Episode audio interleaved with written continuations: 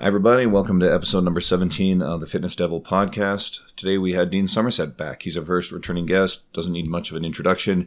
So we talked about his new transition to a new working environment. He works under the Evolve umbrella, uh, same uh, corporation that uh, I contract out of. And we talk about uh, new trainers working in commercial facilities and how that could be really beneficial. We get into the L2 Fitness Summit that Dean and Dr. Mike Israetel did last September. That product is now available on video, so you guys can actually buy that. So go to his website. And just wander into a bunch of other stuff about what Dean was like when he first started as a trainer and how much he's uh, evolved over the years. Thanks for tuning in. Uh, check this one out. And we would really love it if you guys could get us some five star reviews, uh, write us a little note on iTunes. That helps us a ton. Thanks and enjoy. Shut up and sit down.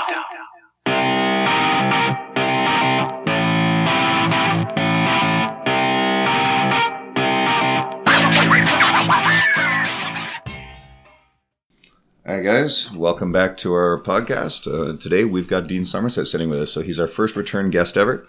So we're glad to have you back. We're going to skip the long intro. We're going to just jump right into He's it. been in spirit every episode, though. Pretty much. That's kind of like the running joke. It's like, every, how many times can I be mentioned in your podcast? Man, we just want people in Edmonton to know who you are. we told you that. Yeah. We're gonna make you famous So we're going to get right to it because you know anyone who is listening to this one, hopefully they heard uh, Dean's episode was the first one that we ever released. So you should know a lot about the guy. Uh, but we've recently seen now a, a rather significant change in your work environment. After a decade of working in a commercial facility, you're now going to be independent. What can you tell us about this transition and what it means for your business and your clientele? Yeah, I spent uh, 13 years working in a commercial facility, and it was a great experience. I was able to get a lot of uh, career advancement and do unique things that not too many other people would be able to say they were able to do. And uh, I was treated really well and had a lot of opportunities put in front of me. And but at a certain point in time, you're able to say, well, the limits of professional and personal growth are kind of hit, and you're in a ceiling. So it's time to do something different. So now I'm going to be moving on and independently training clients out of Evolve Strength downtown in Edmonton, and looking forward to some new opportunities. Yeah, and if, for anyone who's been paying attention to this stuff, I'm at Evolve South, and Evolve Downtown is quite literally going to open up in the middle of January in 2018. So we're pretty Yeah. much on the doorstep of having that happen. Yeah, a couple of weeks away. I mean, it's uh, end of December right now, so we're looking at probably just a couple of weeks from now. And the only reason why it's not opening sooner is just because the the one guy who's in charge of commercial permits in Edmonton is on vacation for two weeks. So that apparently grinds all commercial permits in the cities to a halt while that guy's on vacation because no contingency plan. Bureaucracy, that's great. so they lose out of two weeks of revenue that the city could be earning. Oh yeah, that's great. What does moving to like a place like Evolve? So for anyone who doesn't know Evolve, it's it's huge. It's gonna have platforms among platforms and racks and huge turf area. So what does that mean for your type of training going into a facility like that? Just because it's vastly different from a commercial setting.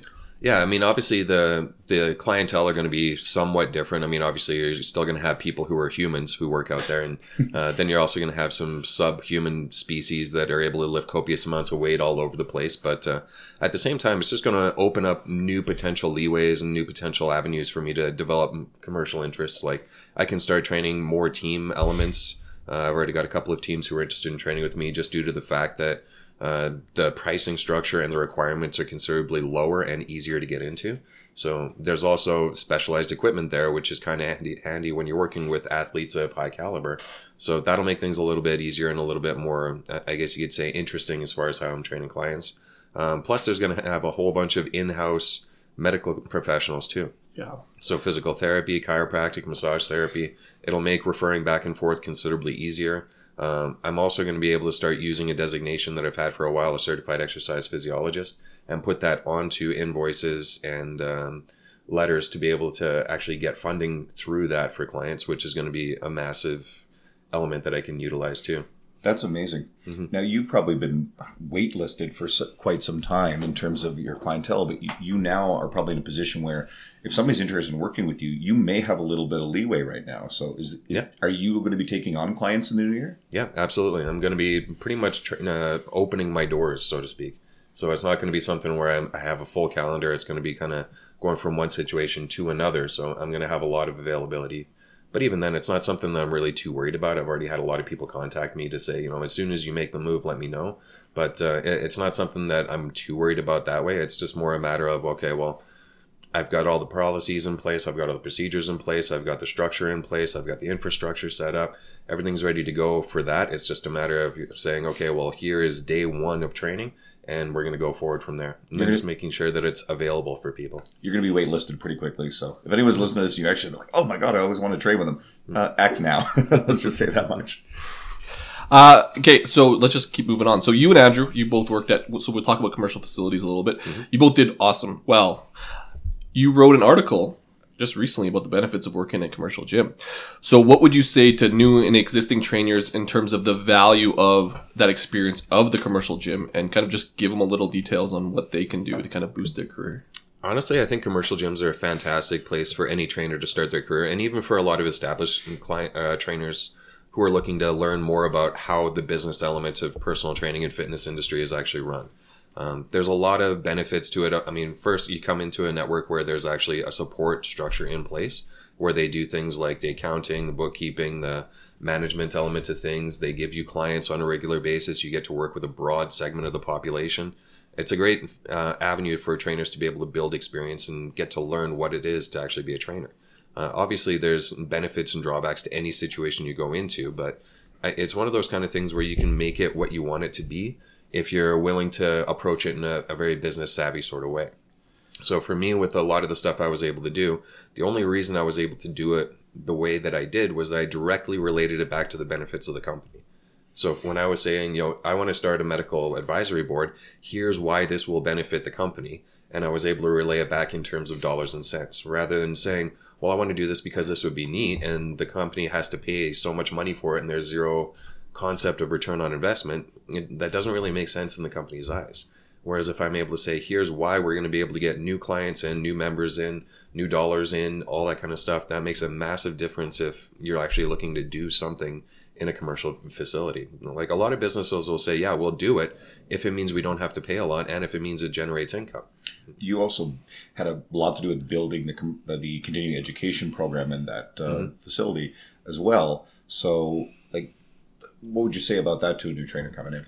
Uh, depending on the company you work for, like some have really, really well established uh, continuing education uh, divisions. Some don't. So it just depends on the company that the individual is working with. We were fortunate enough that uh, we had pretty much leeway as far as what we wanted to do for continuing education in terms of course development and design and curriculum. So uh, for something like that, for me, being able to teach continuing education to an, a packed house pretty consistently that helped me to establish a lot of the skills that I had where I would be able to use that for other projects down the road.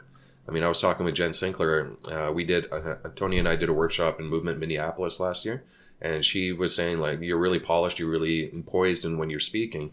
And that all just comes down to reps. That just comes down to the experience of doing the kind of stuff where you're standing in front of a room and teaching. You may actually have more experience than anyone else in the industry in that regard, just Yeah. because of how much you've taken. I've taken several of your continuing education courses myself, in addition Mm-hmm. to paying for ones going to flying to another country to watch you present Yeah. and other people. uh, you know, so but I've seen a lot of this stuff in house for free, so it's pretty cool. Yeah. Uh, now, what does the medium and long term future look like for you? Obviously, you can't project everything, but the best of your ability to look into that crystal ball, imagining Dean 20 years from now. Twenty dogs.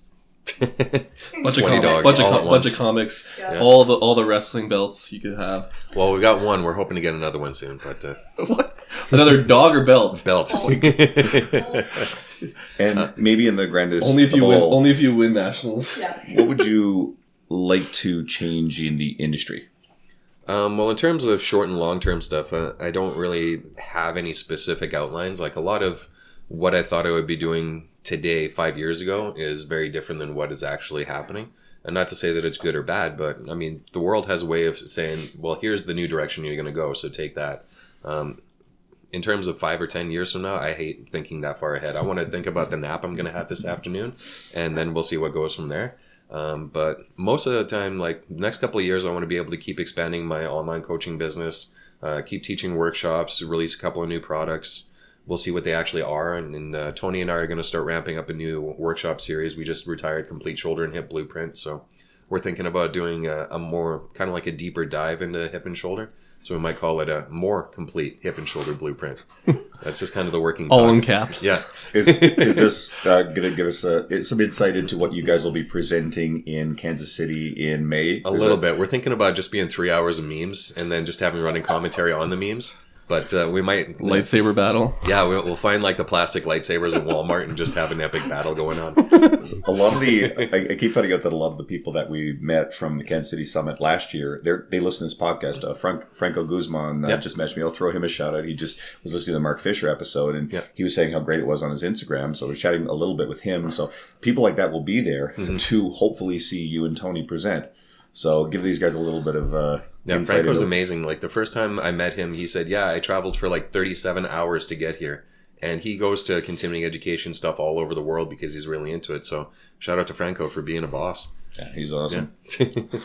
Now, let's say, uh, going back to the original question, if you could really, at a, at a very aggregate level, change something big about the industry long term, is there anything that you'd really want to have a really big mark on?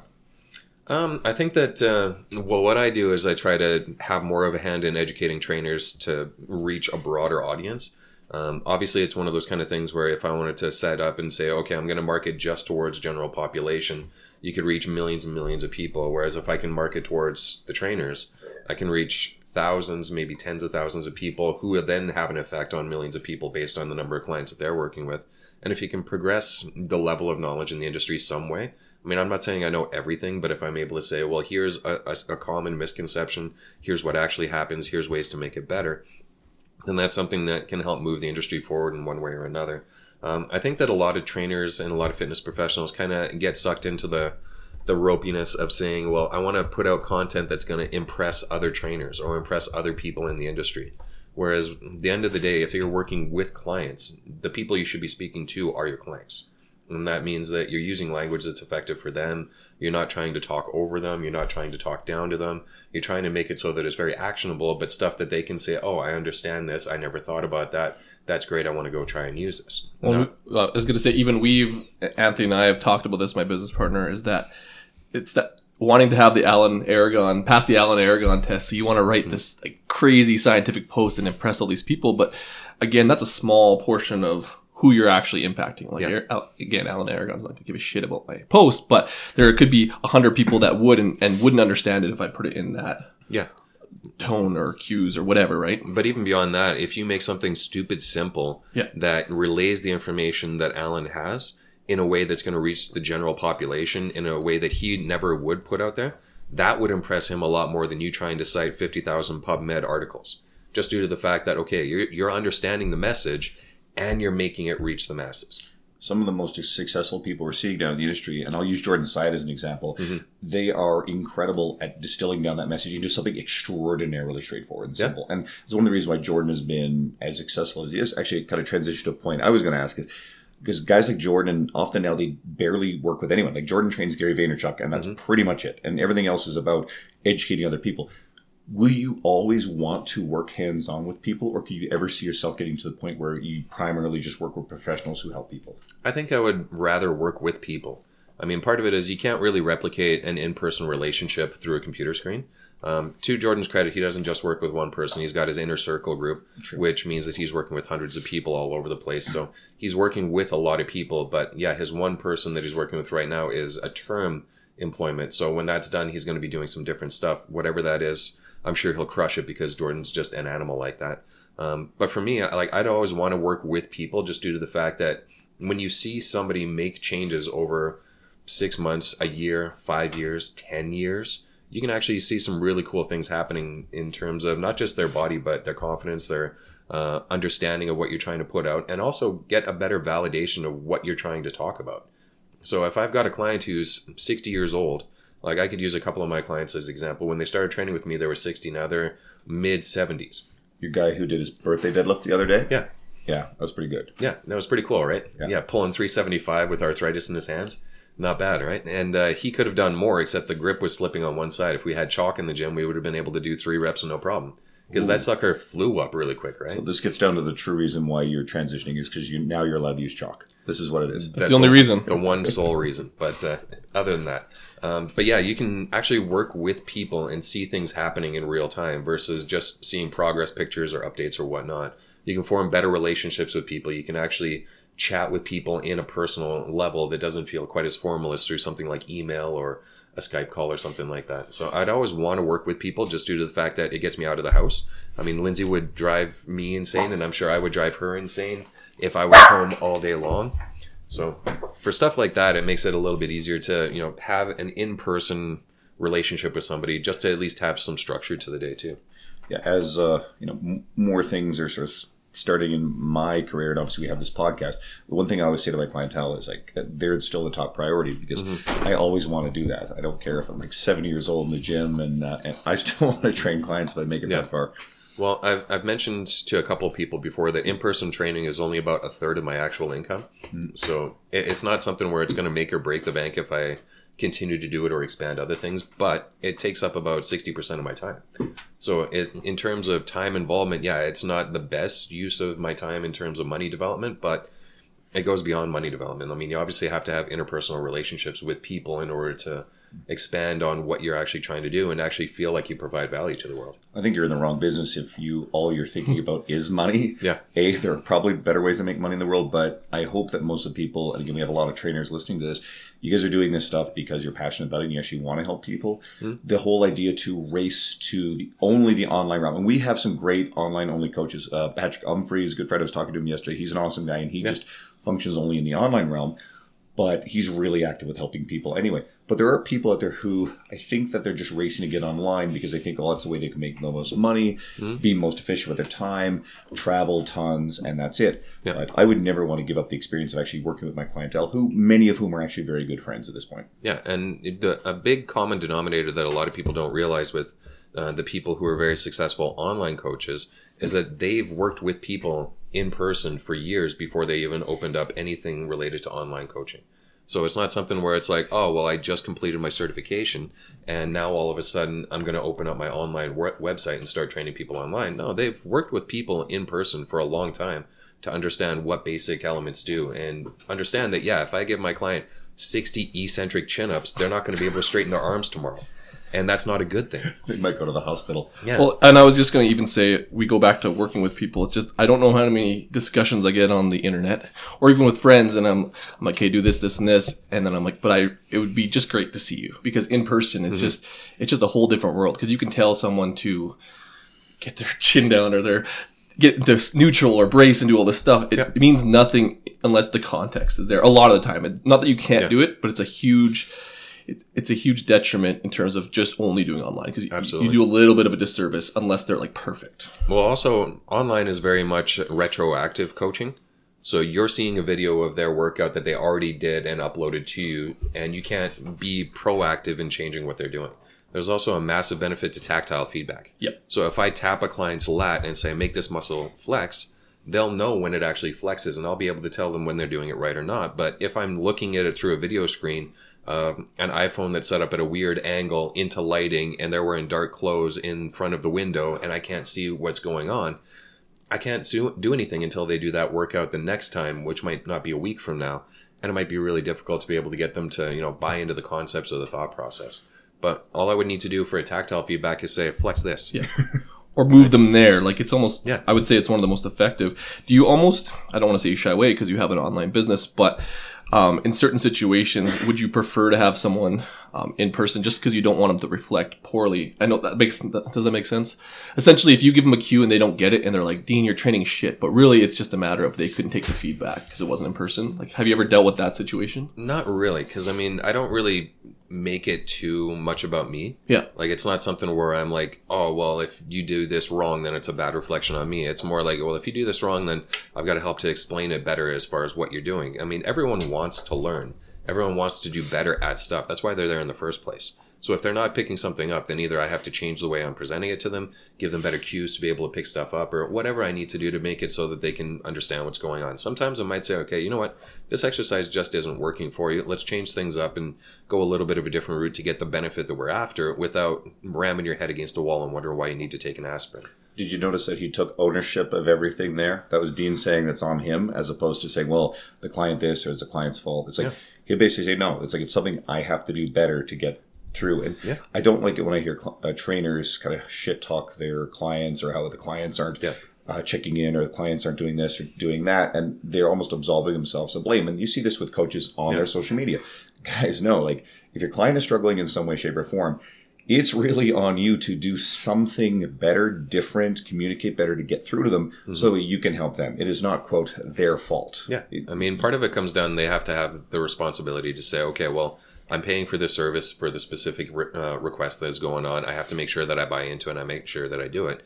But then as the coach, you have to make sure that you're holding them accountable for one, but then also helping them through any kind of sticking points that they're going through. I mean, if somebody was to come into me and say, I can't make it to the gym um, because I just don't have time, and I'm going to have to cancel my membership and do and cancel all my training and all this kind of stuff.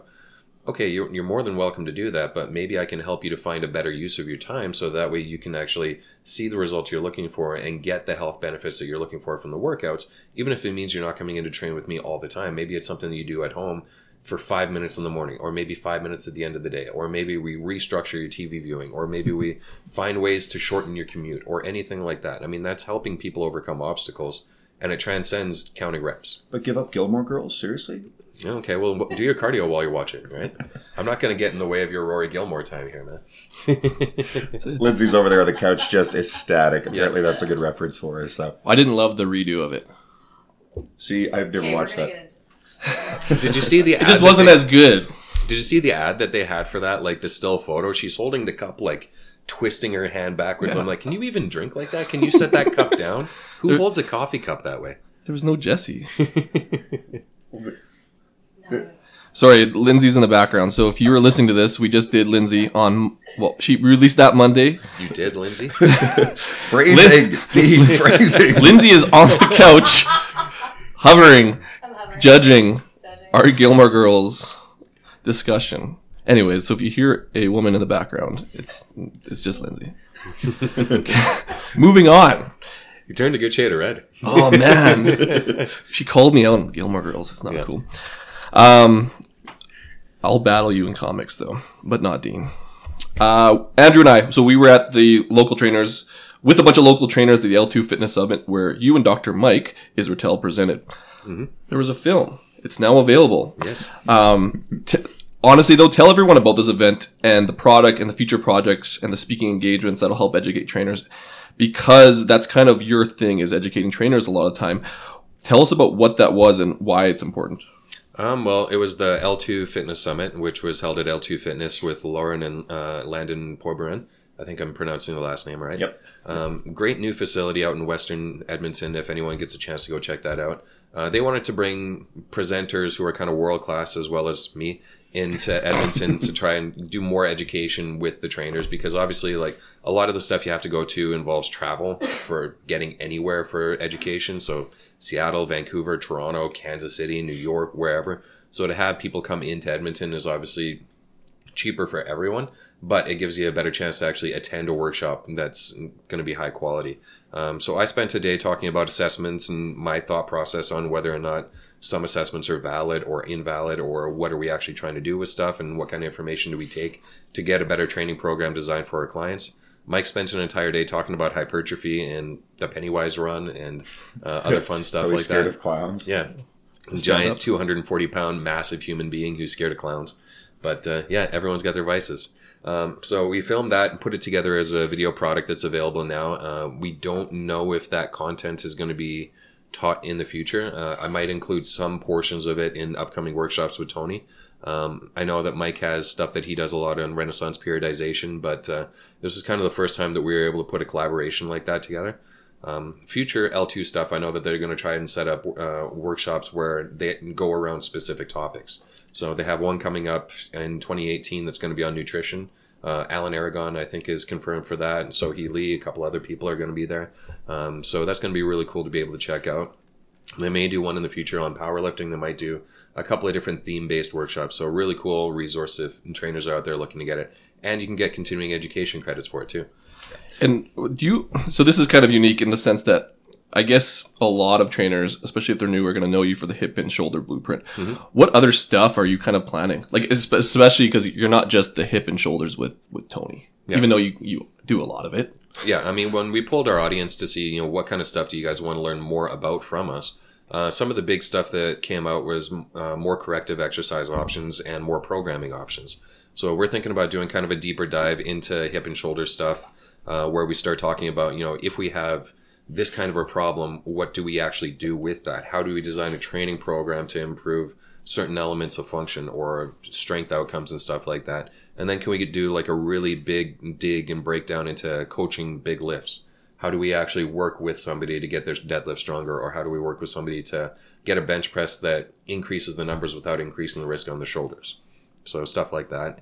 Um, beyond that, I don't have specific outlines as far as other projects in the future, but eh, every now and then I get an idea and I'm like, all right, let's run with this one. Cool.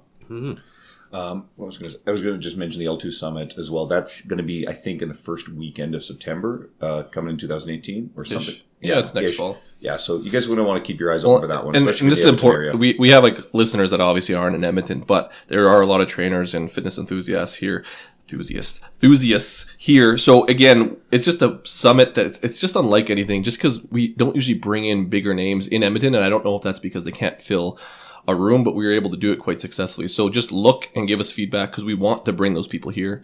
If anything, just so we don't have to pay two thousand dollars to go to Toronto to see someone you want to see. Like that's a lot of registration fee on top. of it. Right, and then and then hotel, like it's just it's just insane. So hotel's a killer, actually. well, depend if you don't get Airbnb, like thank God Airbnb came out because even when I went to Portland, my instead of it being two hundred fifty a night, it was ninety. So, but again, that's still an expensive trip if you put Yeah, in you're there for stuff. four days. That's four hundred dollars, pretty much. So we're trying to bring people to you, but again, that helps if there's support for it. So again, just much like anything else, like kind of, I guess, support local. All right, so this is one I, I enjoy. Um, I've, Dean, I've always seen you as someone who's very poised, very polished, very professional, um, a lot of positive energy, a lot of P's there. You always seem to say the right thing. Um, was this always the case? And what were the early years? Lindsay's over there left to kill herself, so this should be good. She's like, fuck no. Well, how were the early years of your career? You know, over a decade ago, have you grown and changed? And uh, the second part of the question is: Are there any important approaches or attitudes that you've shifted over the last decade? Um, well, when I first started off, I, I was quite introverted, and it's not to say that it's good or bad or anything like that. But uh, one of the big things that I had to learn was how to create the energy that I wanted my clients to have, and that meant doing a lot of things that you know I wouldn't have even thought of doing, or would have been like completely aghast to doing, even two to three years prior, just due to the fact that that wasn't who I was. But sometimes you got to kind of create a presence, uh, create a stage for yourself to actually express stuff in order to do what you want to actually do. So it's not something where I would say like I've always been poised or proper or anything like that. Like I screw up on words all the time and have a mild stutter once in a while when I start getting a little bit too rapid. But um, My brain's operating too fast. yeah, sometimes like you, So- you I do it too. Have you ever sounded like our prime minister when you talk publicly?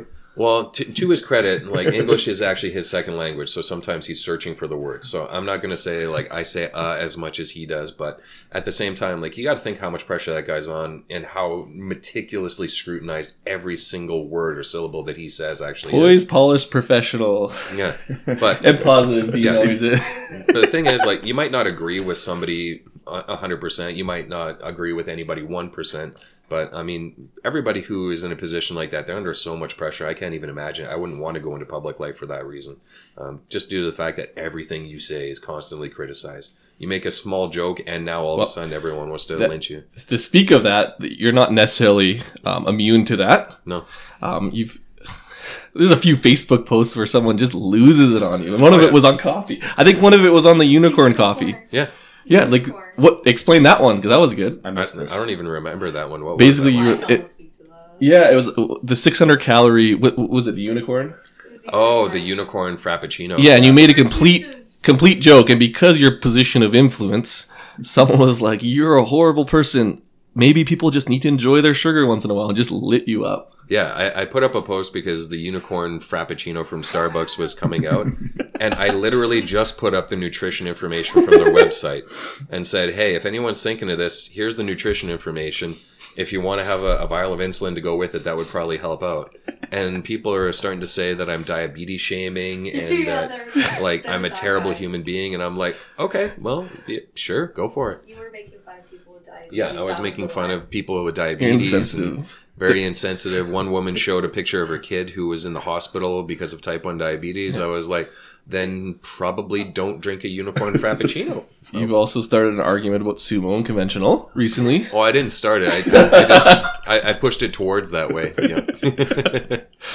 D- Dean's very uh, While- While your old wife lifts sumo, as oh yeah, she said and the half last of my podcast. clients lift sumo because it's appropriate for them. if you if, if you follow anyone in the circle of that realm of fitness people, I guess you can always see when Dean chimes in because it'll just be a meme, passive aggressive, usually Usually a GIF because GIFs GIF. are fantastic. a. GIF or a meme, and then I'll, uh, everyone knows what he means, but no one knows what he means, and he just like he inserts it and then leaves and never says another word.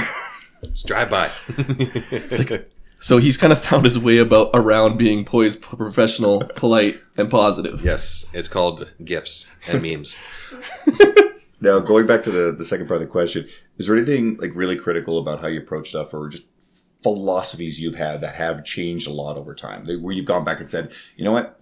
I, I really walked away from this line of thinking, or I was dead wrong about this. Um, yeah, probably a whole bunch. I can't think of any off the, the top of my head, but Never Um, wrong. well, no, I, I'm always wrong. That that's a great thing about being wrong is if you change your mind, you're right again. Yeah, that's fair. So there's a lot of things that like I, I'm wrong more than I'm right. So I'll change my mind on a lot of things. I don't think there's been anything that I've really dug my heels in and said this is the way this is, and I have to keep it that way. And then oh no no now I do something different. I mean, when I first started training clients, I'd use unstable surfaces, which we all did. If you were training in the early 2000s, we all did, right? And it's not something to say, oh, well, this is good or bad, or how did you know? Nobody really knew any better because that was the information that was being put out. It's like, here is the way to train everything. And it's like, okay, well, let's try it.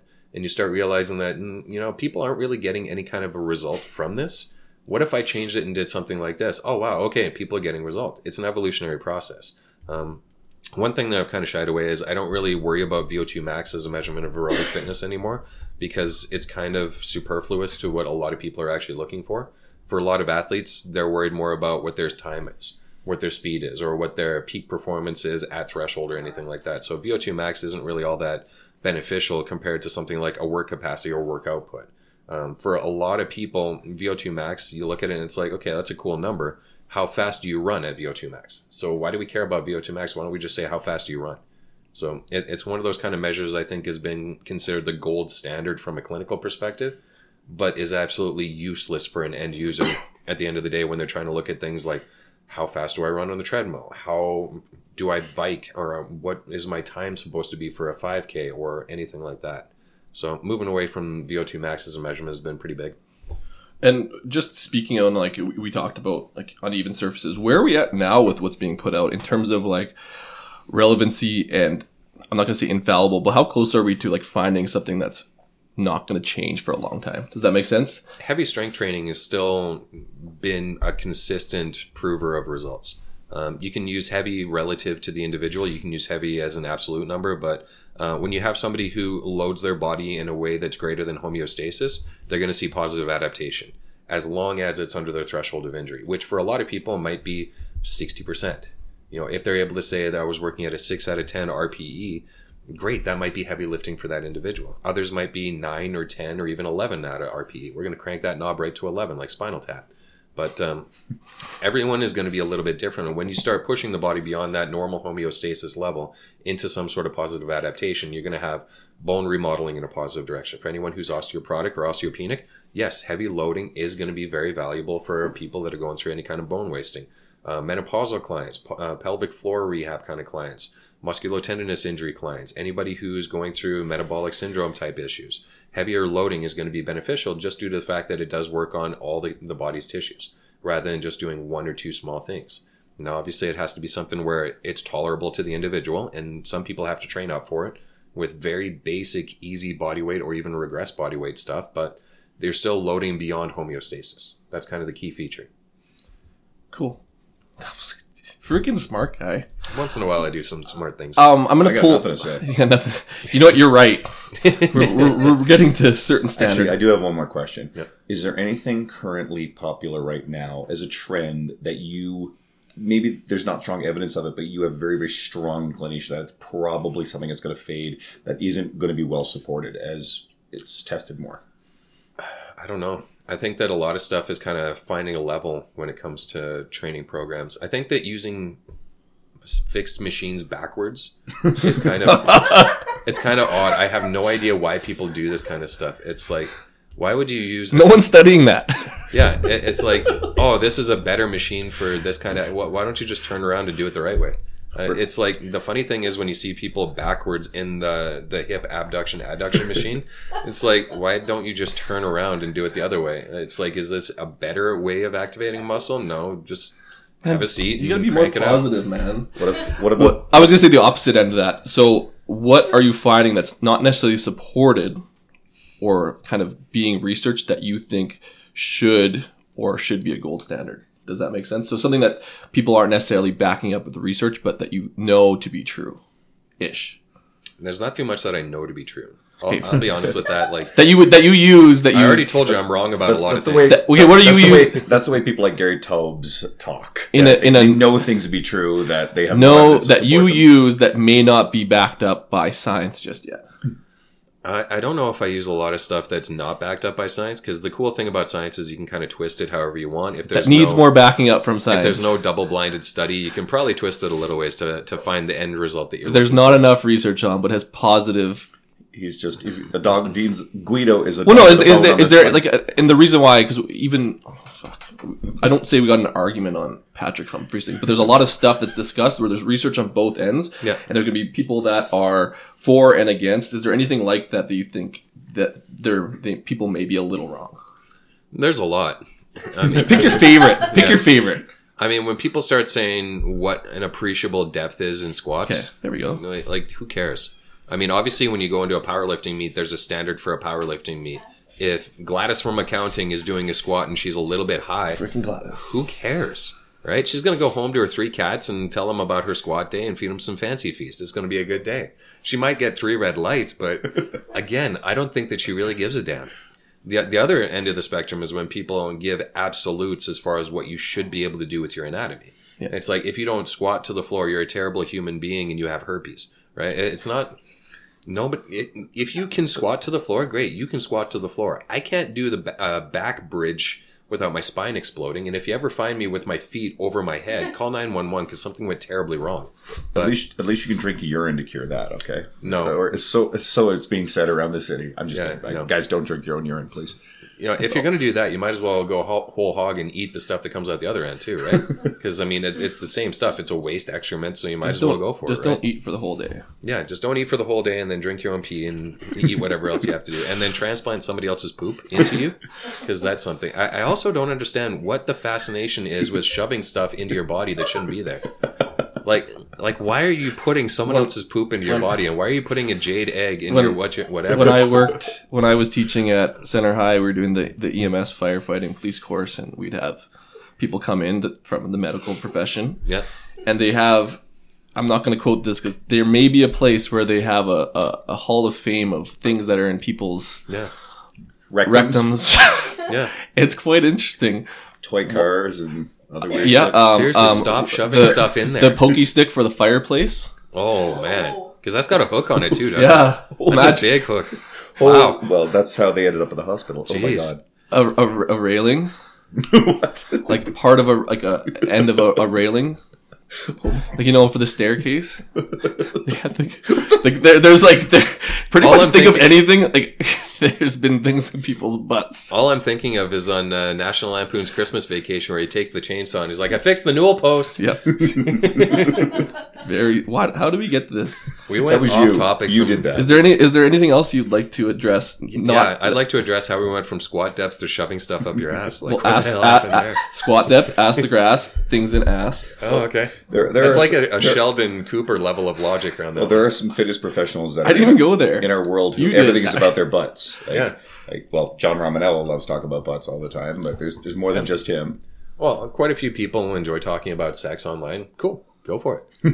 Yeah, Yeah, we're way off track here. So, Dean, you have a question. I have a question that actually relates to, weirdly enough, we wrote this script before you released the article, but you released the article called Oft Overlooked Elements to Success in Personal Training. And there's some good pieces of advice, I'd say. But what's kind of, what's your main piece to trainers that are kind of navigating their early careers? And if, if you want to just find out the long answer, just go read his article that's out on his blog. But kind of what's your main one? Because there's four, but what's your main one? Uh, the big one is listen to your clients and give them what they're looking for. I mean, we could always dictate what we want our clients to actually do, but a lot of the time it's not going to work out that way. So, I mean, if I've got a young power lifter who wants to deadlift their face off, cool, we can deadlift all day long. That doesn't mean that every single client I have is going to qualify to do deadlifts or would even want to do deadlifts. I mean, I've got some clients where they want to go for a walk and not hurt everything. So, okay, well, let's get you to at least do some mobility drills. Let's get you to work on some core bracing. Let's get you to talk about your cats for a little while and tell me about your grandkids because they want to have it as a social outing as much as a training session. So that, what they're looking for. that would be number two. Develop your listening skills and learn to flex your style. yeah, So that's basically learning to flex your style. yeah. There was one good story in there about um, the oil rig guys. Are those real guys? Yeah. I won't It's tell you. Edmonton. We have oil rig people around.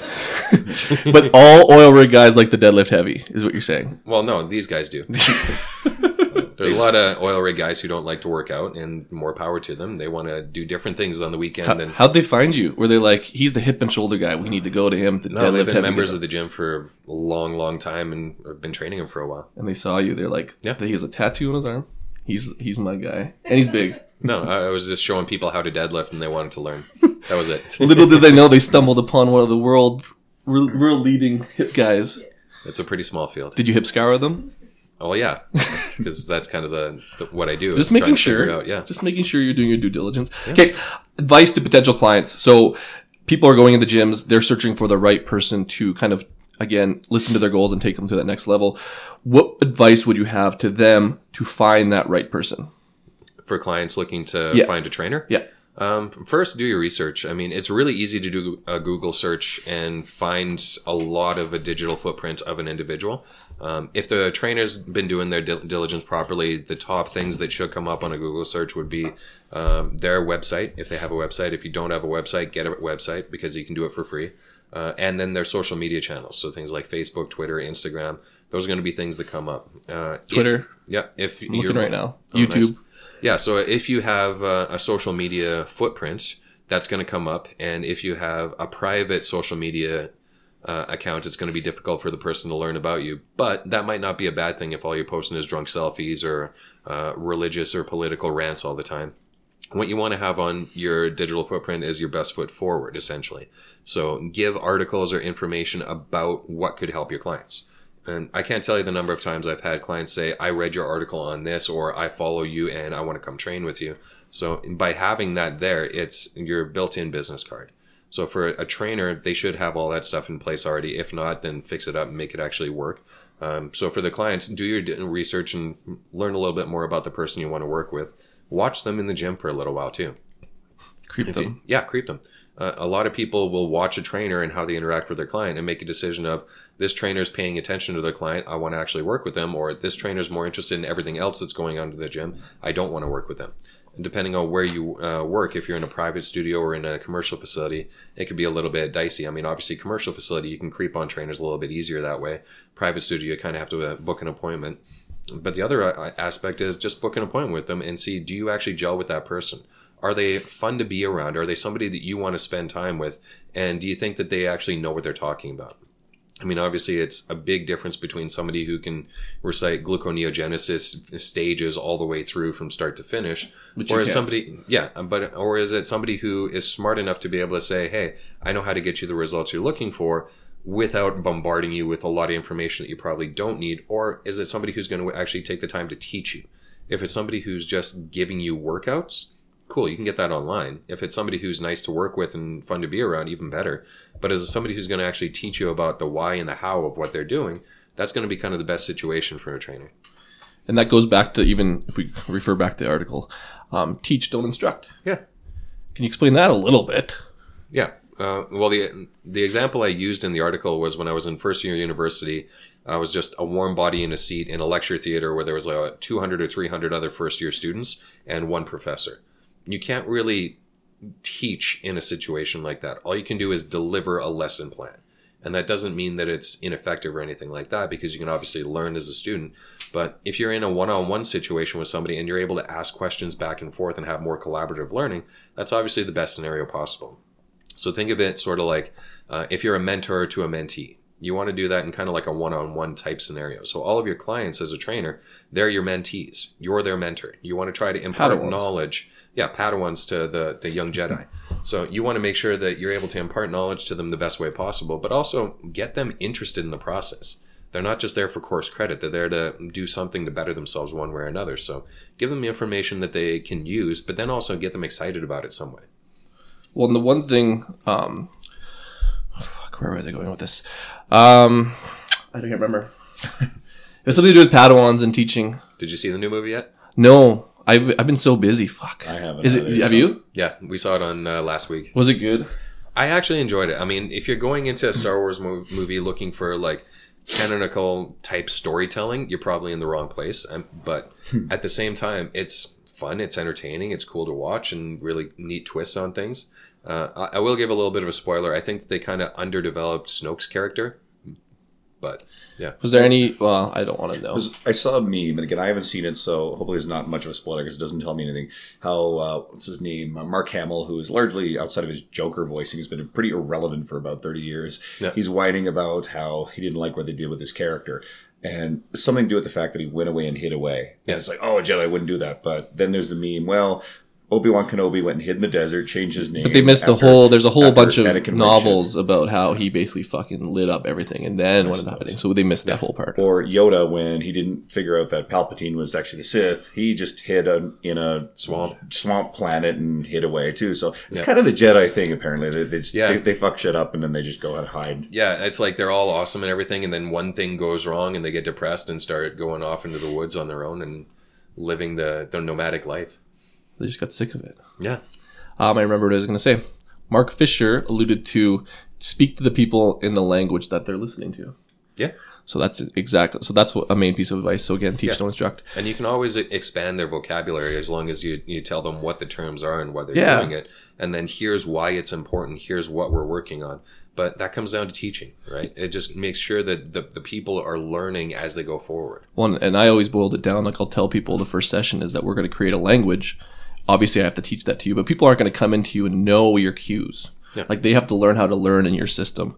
And again, I guess that comes down to teaching. So again, don't, don't just think there's one way to do it because if Sally or what was it Gladys? Yeah, she's a character.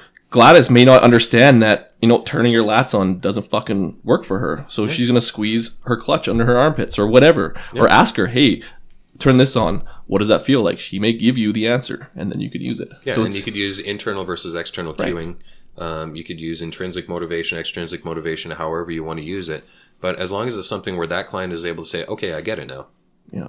And that's one of the main points I think that a lot of people miss, especially young trainers, because they'll come out, and, and I'm just saying this because you taught CanFit Pro as well. Yeah, for a couple of years. Yeah, so you get people that, again, go through that course, and it's a very small portion of what they need to learn. Like, they take it as the book. Yeah. And there's so much more after that. That's a starting point. So just be open to problem solving, I guess. Yeah. There's a lot more to coaching than the Borg scale. In fact, the Borg Yeah. scale doesn't tell you much. Well, you got to keep your feet straight and your shoulder width apart, Yeah. and don't worry about, yeah. Um, okay, go. okay, well, I'll read your question then. Is that what you want me to do? I have a question. Yeah, because I'm skipping mine. We already hit it. Oh yeah. So yeah, what we do is we just cross out each other's questions, just skip on. What's your greatest? Influ- so we talked about this last time, like one of your greatest influences, and you talked about your dad, and he taught you mechanics and all that. Mm-hmm. Who's your greatest fitness influence In the in, in the industry? Yeah, okay, in the in, in the industry, Not your dad. the In, the fitness industry, I, I think that you should put more emphasis on the dust and the industry. Industry. industry. Just because that's the one that you haven't put emphasis on yet. Guido's still There were- rattled about Gilmore Girls. So Yeah, I'm rattled. We're doing two of these in a row. This is hard. Who's your greatest influence in the industry? Industry. Uh, honestly, I could take influence from a lot of people. No, people. the person. There- There's not really. say all your people. Say all your people. You got time. Well, I mean, the going back in time, like to the point where there wasn't really social media, there was a lot of people who were um, putting out publications and stuff like the NSCA Journal. So uh, guys like Juan Carlos Santana, who's still active, uh, also Mike Boyle, um, Mike Verstegen, or Mark Verstegen. He was the founder of Core Performance, and I, I've read his book a, a whole bunch, and that changed my thought process on how things were going. Guys like Robbie Williams, uh, The guy who's saying Millennium used to be a British pop singer. no, the bodybuilder. Okay. Uh, Dorian Yates, back in the day when I was reading like Flex Magazine and uh, Muscle Mag. Um, then you can get into the current new school kind of guys, new school ish, uh, like Tony Gentilcore, Eric Cressey, Pete Dupuis, uh, Mark Fisher, uh, people who I've worked with in clinical settings who don't have a social media population, like Mark Lucius, Mary Wood, um, Don Payne, a whole bunch of people who I've been able to kind of pick their brains and le- uh, look over their shoulder while they were working and ask questions. So there's I get information and experience and uh, inspiration from pretty much everyone I come into contact with, and you two guys are no exception on that. Yeah. Look at what you guys are doing here. Yeah, you so should learn how to do a proud of you. podcast, man. I should You learn how release to, one every week. I should learn how to actually stay consistent with it. That's kind of the main thing. That was the one thing. It was um. We get Lindsay to, uh, in, guys, if you're hearing this one, hopefully by now you actually heard Lindsay's uh, episode, which we should, if we did according to plan, have released it first. So it's great. She's amazing. She talks about all kinds of cool stuff. But we should get Lindsay to schedule your uh, guests and line up people. That then- would be nice. Well, the yeah. one the one thing was it was Mike. I was just looking for reference. It was the Mike Robertson podcast that like kind of turned me on to that because he actually stopped for a while, and he's like, I lost a bunch of following, and it's just I had to be consistent, so you just had to make time for it. Yeah. Robertson's amazing. I, I love Robertson. I got to meet him in uh, in Renton, just outside of Seattle, and Yeah. he's just such a cool, nice guy. Yeah, there's so many people that I've got connections with over social media or email or people who I've had Skypes with back and forth. Mike's one of them, but never met them in person yet. So hopefully Mike and I will connect one of these days. Well, I remember when I met John Rusin, Dr. John Rusin, he um, he presented, and I found a lot of what he presented very, very similar to what you had said. So I had this conversation with him, and he took that as a gigantic compliment. He was very, Oh, cool. very happy to hear that you know I had compared the two of you. So he Yeah. took that as a very big compliment. Well, the anatomy is the same. I mean, it's not like he's discovered new muscles or bones or anything like that, or that I've discovered them. It's like, yeah, you present the anatomy and here's what it is. Cool, do it. Well, and and just to kind of touch base on like influence and people you're learning from, what are you doing right now to progress your learning? Because we would uh, we would all agree that you're at a fairly Lindsay. You see, now she's ruining it. Lindsay, you just ruined the question. Okay, what was what I was gonna say is you've tied into influences, and we can agree that you're kind of at a certain level in your education. How is someone like you continuing to learn, or, or like what what conferences are you going, or what who are you listening to to learn something from? Um, well, part of it comes down to what are my clients looking for. So if I've got clients that are coming in for things like pelvic floor issues, then I'm going to start looking more into pelvic floor type stuff. Uh, Dr. Sarah Duvall is fantastic for that kind of work. Looking into more powerlifting type stuff, obviously guys with like starting strength, elite FTS, um, uh, juggernaut training systems, they're fantastic to work with on that. Anybody with shoulder stuff, Eric Cressey's the boss when it comes to anything along that line. Um, so a lot of it comes down to like, what are my clients dealing with? Any spinal stuff, Stu McGill. He's somebody who I actually consider a friend, so that's always cool to be able to talk about. Um, but yeah, a lot of it comes back to what are my clients looking for and where can I get more information from to be able to help them out more in one way or another. And a lot of the time, it's just searching out the people who know the most about what they're doing. So you do the same shit that we're all doing. Yeah. What Just the hell, man? Just on another level. I thought you just knew everything. Well, when you do things for a long enough time, you learn more. Yeah. It doesn't mean you learn everything. It just means that comparing myself, who's been doing this for like 20 years, between all the education I've had in training clients, to somebody who's maybe a year or two in the industry, yeah, I know more than them because I've got that 20 years of experience. But comparing me to somebody who's got 40 years of experience, no, they know way more than I do. So I got to catch up to them. Who, who's your Who's your main person? So who do you Facebook message or text the most when you can't figure something out? Like n- not just for a specific. Who's kind of the most popular go to I don't know. Like most of the time when I'm looking to learn something, I'll go to like source material. first? and then once in a while I'll like shoot the breeze with somebody about a specific problem. But uh, it's never really like one person who's my go-to for everything. Like I said, a lot of people it's more like here's a, a shoulder problem. Okay, I'll go to Eric Cressey. Here's a low back problem. I'll go to Stu McGill. Here's uh, a, a hip problem. Maybe I'll fi- find something by Shirley Sahrmann. Reread my own articles. Oh no, I mean, hey, I had to get the information from somewhere, right? Absolutely. So I'll go through the people whose information put it out best. All right. Well, um, if anyone is looking to no, find you- ask him the book question. I didn't write the book question. What- okay, ask- Dean, have you read? I, No, what what are you reading right now that has that is influencing you currently in a book format?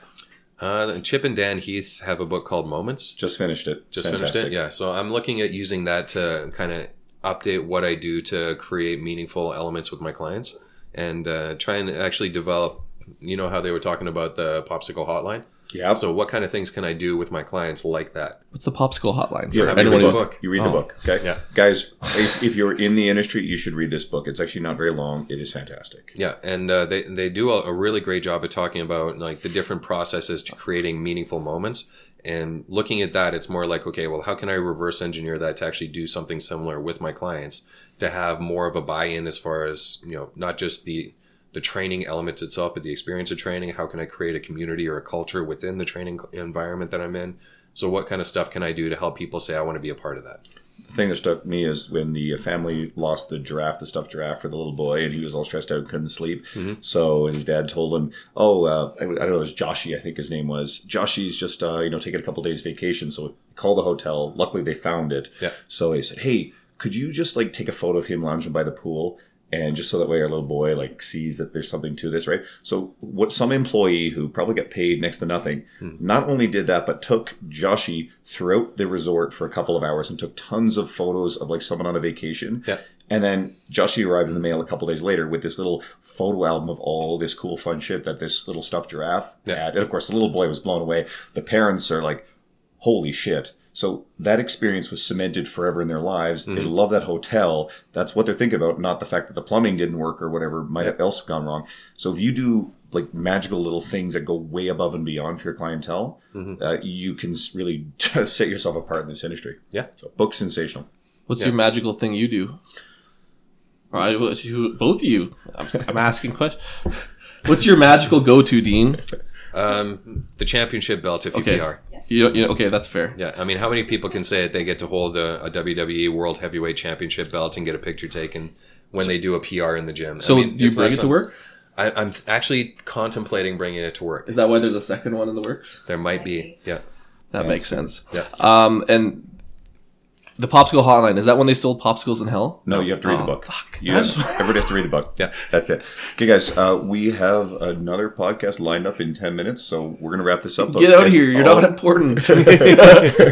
We're done with you. Get out in the cold. no, actually, Dean's been amazing. We'll have him back, so it'll be a bit of a running joke. He'll, he'll appear in every episode in, in spirit.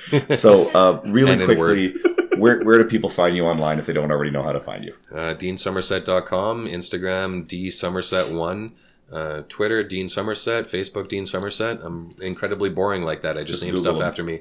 Just Google him. Just Google me. yeah. Because you Google me, you get a whole bunch of different people. There's one Dean Somerset, so it's much easier. But actually, there's a town in England called Dean in the county of Somerset. So if you Google Dean Somerset, you'll get like farm real estates listings in England as well as me. I don't think people will get too confused, I hope. if, if you are, there's bigger problems in your life. Yeah. All right, guys, thanks for tuning in again. We really appreciate it. Uh, give us some shares, love on social media. We could really benefit from five star reviews. Those help us a ton. And then uh, next week, we should bring you another awesome guest. cool. Thanks. See ya. Shut up and sit down.